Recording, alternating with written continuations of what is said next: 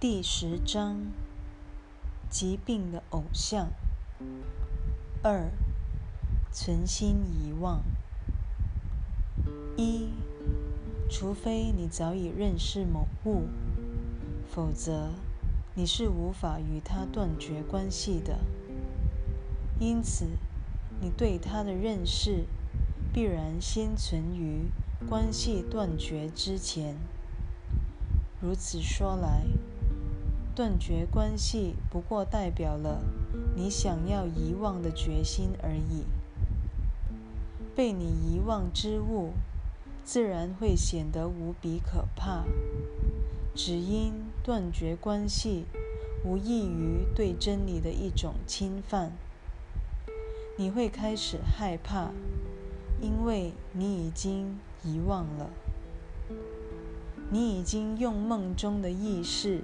取代了你的真知，只因你真正害怕的是自己所切断的关系，而不是与你断绝关系的那个对象。当你开始接纳断绝关系之物，它就不会显得那么可怕了。二，然而。你若不再与真相切断联系，所消除的不只是恐惧而已。这个决定本身便足以为你带来平安、喜悦以及创造的荣耀。向圣灵献上你要忆起真相的愿心吧，因他为你保存了。有关上主与你的真知，正等着你去领回。欣然放下那些阻挠你忆起真相的障碍吧，因为上主就在你的记忆里。当你真心愿意忆起他来，而且想要再度知道自己的真相时，他的天音。便会告诉你这一事实：你是他生命的一部分。不要让世上任何东西耽搁了你对他的记忆，因为你对自己的真知就存于这一记忆了。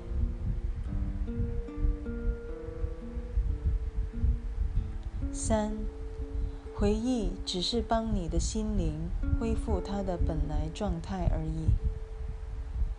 你记忆里的那一切不是你能造出来的，你不过是再度收回自己原先排斥之物而已。它其实始终都在那儿。接受真相的能力，在世上就是最能反映出天国创造能力的一种知见。只要你真心愿意尽自己这份责任。上主必会善尽他那份责任，他以自己的回报来交换你的回报，也就是以他的真知交换你的知见。没有一物凌驾于他的旨意之上。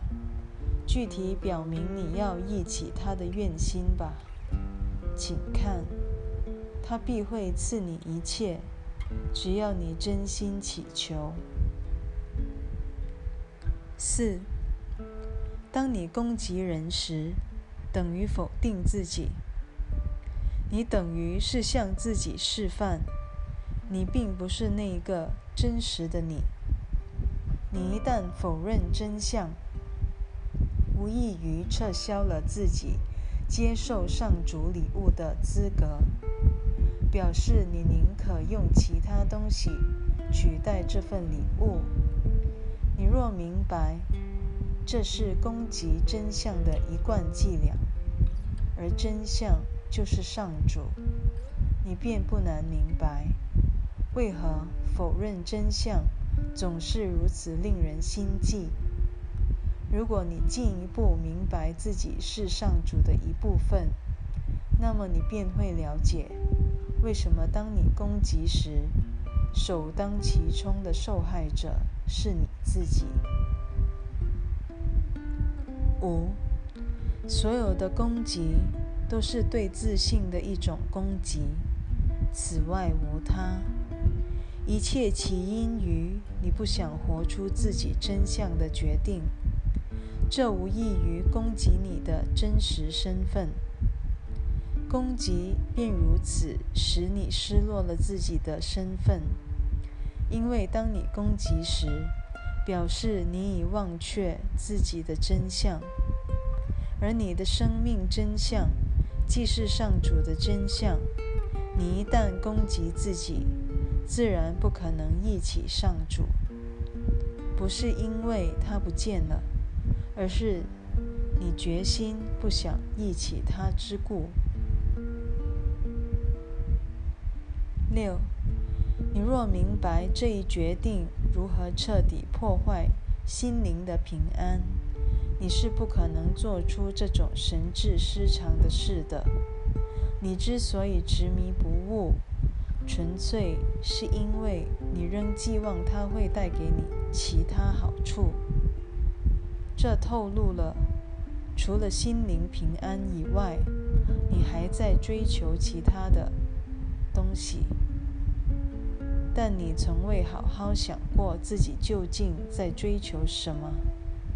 这一决定会为你招来什么后果，是有目共睹的。